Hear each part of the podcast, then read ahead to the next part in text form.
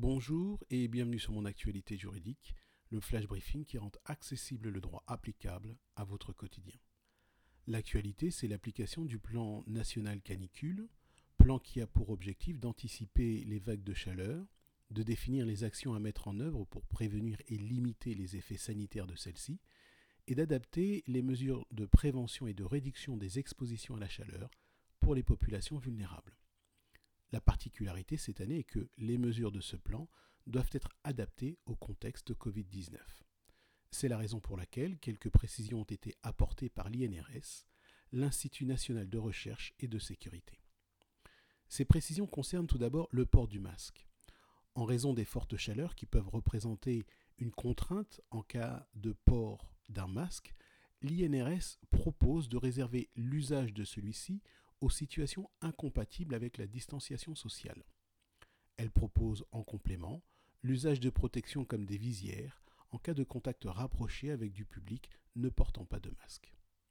De même, une réorganisation du travail peut être nécessaire, telle que la limitation du temps d'exposition au soleil, la rotation des tâches si possible, l'aménagement des horaires de travail, l'augmentation de la fréquence des pauses et de leur durée par exemple. Ensuite, l'INRS apporte des précisions quant à l'usage de la climatisation. Elle recommande de privilégier l'aération des locaux par la ventilation mécanique, si possible sans recyclage d'air, ou par l'ouverture des fenêtres pendant les heures les moins chaudes de la journée, voire la nuit. Dans les bureaux occupés par plus d'une personne, il est conseillé de n'utiliser la climatisation que si elle est nécessaire pour assurer des conditions de travail acceptables il est rajouté que lorsque la climatisation est utilisée, les débits de soufflage doivent être limités de façon à ce que les vitesses d'air au niveau des personnes restent faibles.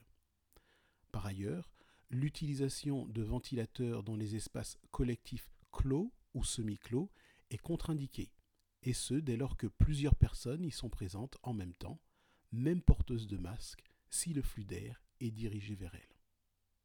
Enfin, dernière précision, en cas de canicule extrême, il appartient à chaque employeur, en raison de son obligation de sécurité, de procéder à une réévaluation quotidienne des risques encourus par chacun des salariés, et ce en fonction de la température et de son évolution dans la journée, de la nature des travaux effectués par le salarié, de son âge et de son état de santé.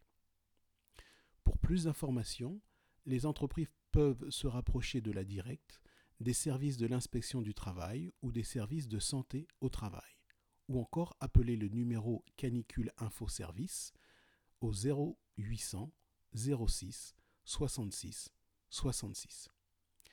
C'est la fin de ce flash briefing. Je vous dis à demain.